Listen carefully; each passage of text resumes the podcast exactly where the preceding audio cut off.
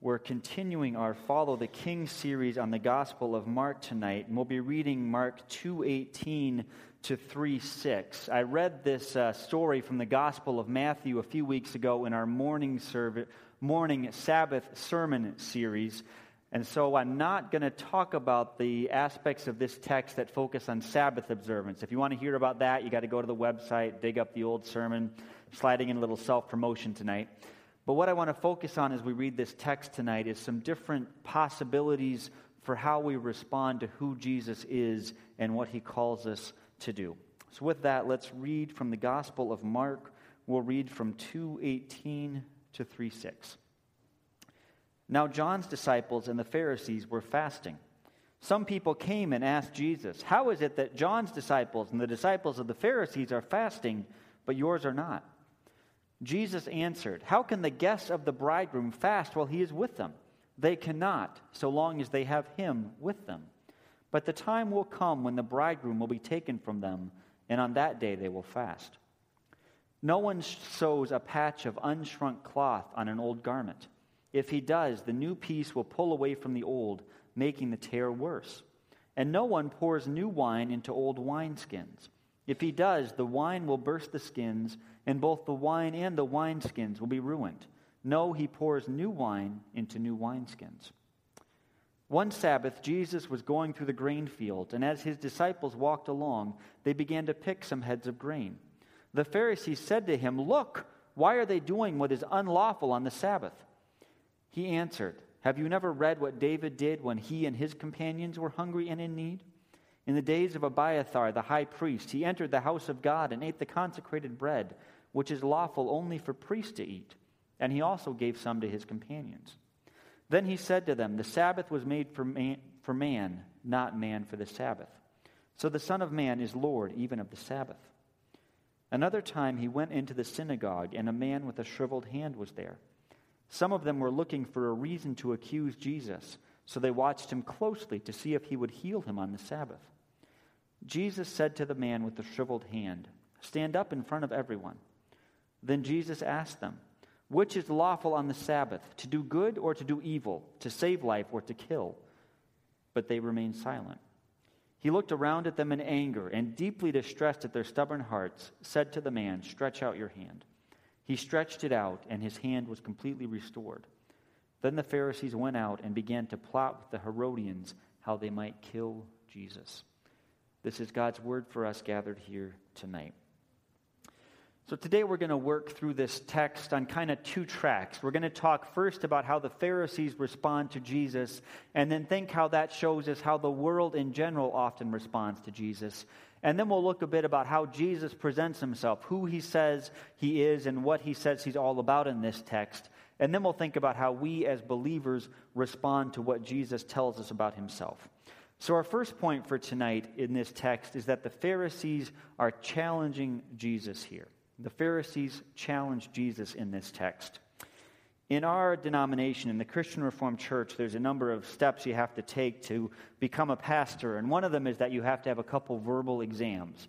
So you sit in front of a group as a candidate. There's a couple examiners, usually other pastors, who are appointed to examine you. And then there's other people who are free to come church representatives, family, whoever. And often these are really wonderful times. They ask, you know, there's good questions, there's good discussion. We get to see how God has shaped someone for ministry and what their passions are and what their desire is to speak to God's people from his scriptures about. It can be a really good time. But there are also times that these exams do not go so well. Sometimes it's because the candidate just, I, I always think they brain freeze because I don't want to think they just are not well prepared. But there are times that you get questions like, uh, Tell me a sentence or two about the book of Exodus. Uh, you know, it's a book in the Old Testament, and I haven't thought about it for a while, but it's a good book. All right, tell me a couple things about, you know, just a couple things about the Gospel of John. What's, what's unique? What's special about the Gospel of John? Uh, well, the, the, Gospel of John is it, it, it, it's about Jesus.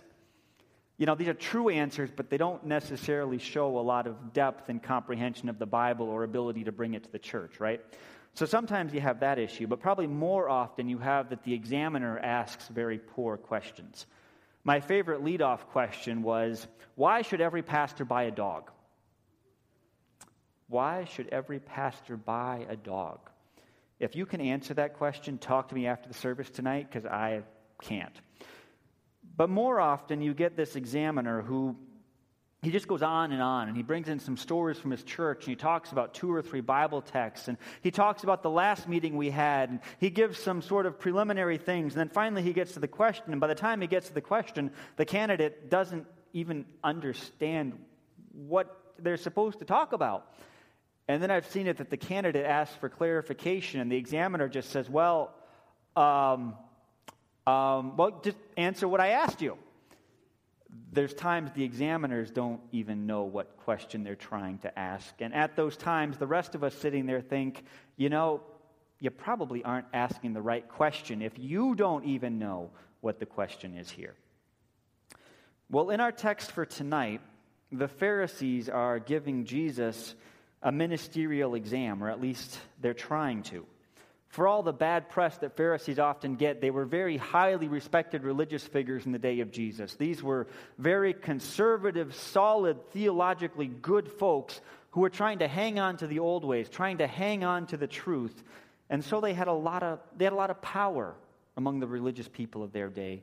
And one of the ways that they exercised their power and their responsibility was that when a new teacher showed up, they would go and they would kind of check him out. They would see what he had to teach, they would see what he was doing, and they would kind of see does this guy fit? Is he in line? Is he okay? Or is he not? So at this point in the Gospel of Mark, Jesus is still kind of the new guy on the scene, and the Pharisees are coming to check him out. They want to see what this new teacher has to say for himself. They want to see what he's doing. They want to see if, if he fits or if he doesn't. And as this part of the Gospel of Mark proceeds, we see that Jesus sees that the Pharisees, he thinks they're asking all the wrong questions. And the Pharisees think that Jesus is giving all the wrong answers. And things escalate pretty quickly in this chapter. And by the end, these guys are going out and they're plotting how to kill Jesus. As far as I know, that's never happened in one of our denominational exams, but I think there probably have been people who've been tempted. But anyway, so that brings us to our second point for tonight. The Pharisees' reaction to Jesus in this text is representative of what the world often does.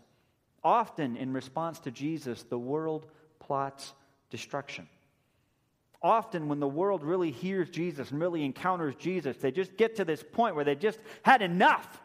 They aren't going to take it anymore. I took a drama and debate class for a couple years in high school, and we'd sometimes go to competitions with other schools, but more often it was just a classroom thing that people would put together, you know, little bits of theater, little bits of plays, and perform them for the class. And then we talk through if they could do better, what they did well, or we'd throw something out there and we'd debate it and kind of see where it went. And you might guess in a class with a lot of drama people and a lot of debaters that there might be strong opinions and that they might be rather forcefully expressed. And if you'd guess that, you'd be right. And there was this one particular day that the question got thrown out of how, how strict discipline should be at school. You know, should you just get the book thrown at you the first time you did anything wrong? Or should there be kind of this mix of grace and accountability? Or should you just, I mean, just automatically get a couple free passes because everybody messes up, right? And there was a range of opinions, and tempers got a little heated as they usually did during these debates. That was normal. But then there was this one person in particular, I think her name was Jane, and she was getting really, really, really intense. And as the discussion went on, she was coming down harder and harder on people should just get free passes. I mean, come on, we're not adults. We should just get a couple free passes. What's the big deal? And then she brought up a story about her brother. And her brother was a couple years younger than her, and he'd stolen a few things lately. And she said, You know, he's a good kid. I don't see why he shouldn't just get a couple free passes. And someone from the other side, who was very opinionated and a little bit lacking in wisdom, said, Well, but if he's got this pattern of stealing things, obviously he hasn't learned and he's got a problem and something needs to be done about it. And that was the last straw for Jane, and she flipped out. My brother does not have a problem. My brother is not a problem. How could you say that? You are all such jerks. I can't believe it. I hate you. I'm, I'm leaving, and if you follow me, I'm going to slap you in the face. And she threw her books in her bag, and she walked out, and she slammed the classroom door as hard as she could, and she didn't come back for a week. That was it. She was done. Now, in this text that we read for today, when we get to the end of our reading for today, the Pharisees are done. They're throwing their books in the bag, they're walking out, and they aren't coming back until they've figured out a way that they can kill this guy. There's actually a series of five stories here. We read some of them last week, some of them this week, where the Pharisees encounter Jesus. And at the beginning, Jesus forgives and he heals a paralyzed man. Then he, he um, calls a tax collector to follow him, and Levi, the tax collector, gets up and follows Jesus. And then in the text that we read for today, Jesus answers a question about fasting. He says it's okay for his disciples to eat grain on the Sabbath, and then he heals a man with a withered hand. And as these five stories proceed, there's this growing opposition, this growing sense of unrest, this growing sense that the Pharisees just can't take it anymore. In the first story, as Jesus heals the paralyzed man, the Pharisees are just thinking, what is this guy up to? Who does he think he is? In the second story, the Pharisees go and they complain to Jesus' disciples that Jesus is hanging out with sinners. In the third story, there's some people who ask a question directly of Jesus. In the fourth story, the Pharisees themselves go and they challenge Jesus, what his disciples are doing and why he doesn't have them under control. And then by the time we get to the fifth story, the Pharisees aren't even talking to Jesus anymore. They're just looking for a chance to accuse him, and then they go out and they start plotting how to get rid of him. And really, when the world encounters Jesus, that desire to get rid of him, that sense of having enough and not wanting to take it anymore, that's actually a really logical response if you encounter Jesus. If any of us, if anyone in the world really pays attention to what Jesus has to say, we're going to find things that rub us the wrong way. If we really pay attention to Jesus, we listen to what he has to say to us, then we're going to be offended. And if we or if someone out in the world is never offended by Jesus, they aren't actually listening to Jesus. Jesus comes and he offers a shattering criticism of every single culture in this world. Jesus comes and he points out things that are wrong with every single person in this world. And so we shouldn't be surprised when, when the world doesn't like Jesus that much. We shouldn't be surprised when people don't want to hear about it, when people don't want to hear what Jesus has to say or what he has to teach or what his view is of something. If Jesus is never offensive, then he has not yet had a real hearing. And so when we listen to Jesus, we have a choice. We can have that response that we've just had enough. We aren't going to take it anymore. We're going to say, We aren't going to listen unless you say what I want to hear. We can run away from Jesus, or we can be like the Pharisees and we can plot how to undermine him and get rid of him. Or we can take the opposite response. We can take the opposite response and we can think about what Jesus has to say and what that actually means for our lives. So let's switch gears with this text for tonight. So far, we've been talking more about the Pharisees and their interaction with Jesus and what the world thinks about Jesus. But now, let's think about what Jesus is actually up to. Let's look at the other side of it. And basically, in this text, the common theme of these stories is that Jesus shows that he's bringing the time of celebration. Jesus is bringing the party. When he's challenged, he shows over and over again that he has brought the time of celebration. First, in our text for tonight, in verses 19 and 20, when people ask, why, isn't, why aren't Jesus' disciples fasting? Jesus says that he's the bridegroom. And of course, when the groom is there, the people party. The wedding is not the time to be sad or to mourn or to fast, it is time to partay. And in Jesus' time, the rules were a little different depending on the situation, but generally the party went on for a week. And the expectation was that even the religious teachers would let their students go, and they would go, and they would all lay aside their serious business, and they would just celebrate for a full week. Jesus is not saying fasting is always bad, but he's saying that when he came, it was party time. He's saying that when he came, it was time to celebrate. It wasn't time to fast and mourn and be sad. It was time to rejoice in what God was up to. And then in verses 21 and 22, Jesus says that he's the great new thing. That's that passage about old cloth and new cloth and old wineskins and new wineskins. And honestly, it's kind of a confusing image, and often we don't quite know what to do with it. But I think this is the point that Jesus is making there. Jesus is bringing something radically new. Jesus is bringing something that is absolutely, incredibly fresh and new. Jesus is greater than, He is more than. Jesus is the cornerstone. He is the foundation for everything that is going to come next. He's greater than, He's more than. And He either has to be the foundation of everything or He will be the rock that destroys everything else. If you try to fit Jesus into the old patterns, He will shatter them. Jesus is the new pattern, He's the new thing that God is doing. And through Jesus' actions so far in the Gospel of Mark, people, the paralyzed, are being forgiven and healed. People who were tremendously enmeshed in sinful patterns just get up and leave all that behind to follow Jesus. The new king was coming. People were being set free. The season of celebration was there. And the Pharisees just didn't get that. The world still doesn't get it. But if we follow Jesus, he leads us to true joy and celebration. So, for our final point tonight, let me propose some ways that we can join in what Jesus calls us to. And I think as believers, Jesus calls us both to fast and to feast. So, we're going to talk about both of those things tonight. In response to Jesus, his disciples fast and we feast. Jesus brings something new.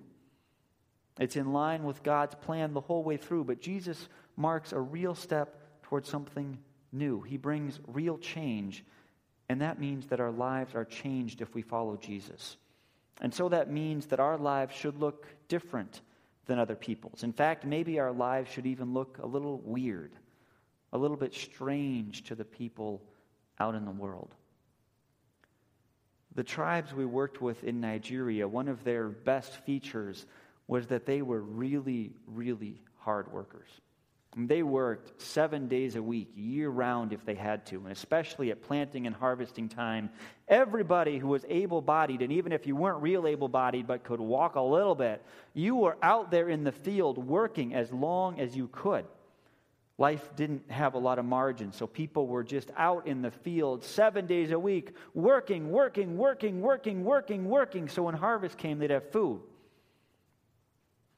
But Christians didn't do that. Christians took a day out of their week. They took Sunday and they rested and they worshiped on that day. Every week, they took a day of rest. And everybody else thought that was just, I mean, they thought it was just sinful. They would tell Christians, You are crazy and you are lazy and you are stupid. Taking time to rest and worship in the busy seasons, in harvest time and planting time, didn't make any sense. And it was hard.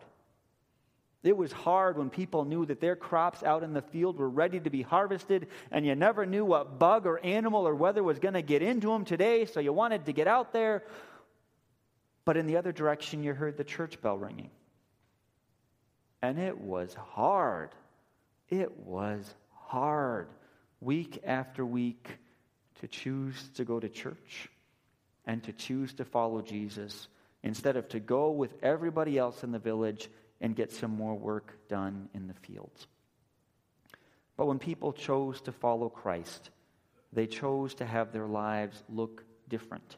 There were a lot of new things they picked up, and there were some old things that they laid down.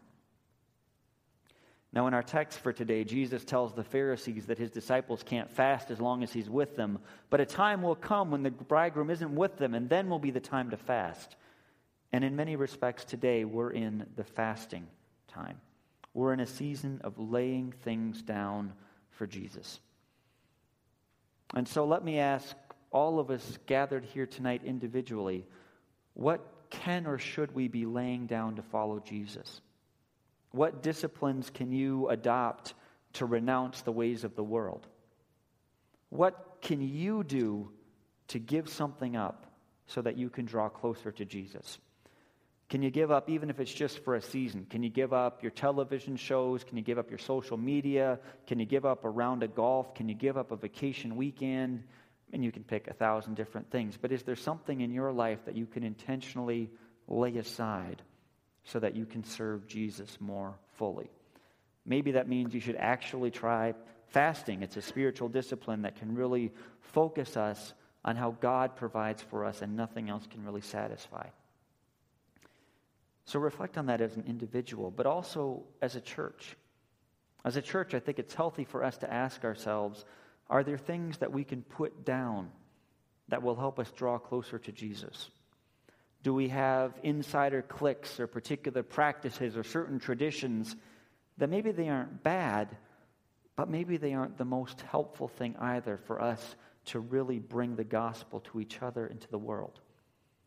Are there things that we as a church can fast from? Are there things we can give up for a time or forever to help us draw closer to God? What can we give up to draw closer to Jesus? Now, I think that's an important question, but I think also we shouldn't stop there. We shouldn't stop with what we lay down, what we put aside. We should also look at what we can do to celebrate this life that God has given us. Jesus didn't come to make us gloomy, grumpy people who never have any fun. Jesus came to set us free. In some ways, this, this uh, section of the Gospel of Mark can be read as one long party. Jesus heals a paralyzed man and he forgives him of his sin.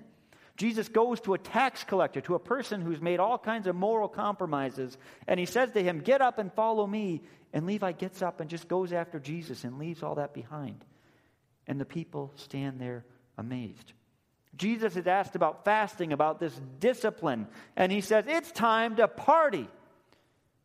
Jesus is asked about why he isn't holding people tighter with some of the rules, and he says, It's okay. It's okay. Freedom. God gives us freedom. People are looking out for Jesus to do something a little out of line on the Sabbath, and he graciously heals a man whose life has been defined by trouble. Jesus calls us to feasting too. In the Christian life, we are called to seriously embrace the discipline of feasting. We are called to joy. And so, what can you do in your life to more deeply experience the joy that Jesus gives us? What routines can you find to celebrate? And maybe for you, it means making a habit of having people, more, people over more often and just having a good time with people. Maybe for you, it means deciding not to do something else so that you have more time to read the Bible, to pray, to spend time with Jesus. What things can you pick up what new patterns can you develop to help you really celebrate the joy and the freedom and the grace and the love that Jesus brings us to? And then what can we do as a church? What can we do as a church together to feast? What can we pick up? What habits can we develop? What things can we do to help us live out the joy that Jesus has given us? And as I talk about these things, I'm not saying just look at the glass as half full. I'm not saying just, you know, indulge in happy fantasy. We should all be optimists. I'm not saying any of that. I am saying let's make a reality based move. Let's make a reality based move. And the reality is that Jesus has moved us from death to life.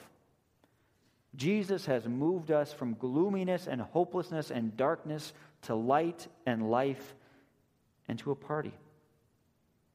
And so in Jesus Christ, we should embrace feasting because he has transformed our lives. In Christ, there's a time for us to lay things aside. There's a time for us to fast. There's a time for us to pick up our cross and follow Jesus. And we should embrace that reality. We should embrace the hard reality that following Jesus will mean challenges and suffering. But we should also embrace the reality that following Jesus means it means refreshment, it means healing, it means freedom. It means that we belong to God forever. And so, as we draw near to Jesus, we should fast and we should feast. And as we think of the Lord's Supper next week, that's one particular way that we as a church can gather together to feast. The Lord's Supper is one way that He has provided for us to come together and have a party. Now, it's just the tiniest, tiniest, tiniest foretaste, but in the Lord's Supper, we get a little, little picture of what heaven will be like. In the Lord's Supper, Jesus invites us to partake of his body and blood, to rejoice in the freedom we've been given, and to celebrate. To celebrate the reality that Jesus transforms our lives, to celebrate the reality that someday we will be with him and the party will never end. As we look toward the Lord's Supper, we should have this element of fasting, of confession, of repentance, of acknowledging that we are not good enough and we will never be good enough on our own. But as we look toward the Lord's Supper, we should also have this sense of expectation, this sense that we're going to a party, this sense that we are going to celebrate because of who Jesus is and what he does for us. Jesus brings healing to our lives, He brings restoration to our lives, and He brings us to His feast, to His eternal feast. So, in all our fasting and feasting, may we, each of us and all of us together, draw closer to the Lord. Let's pray.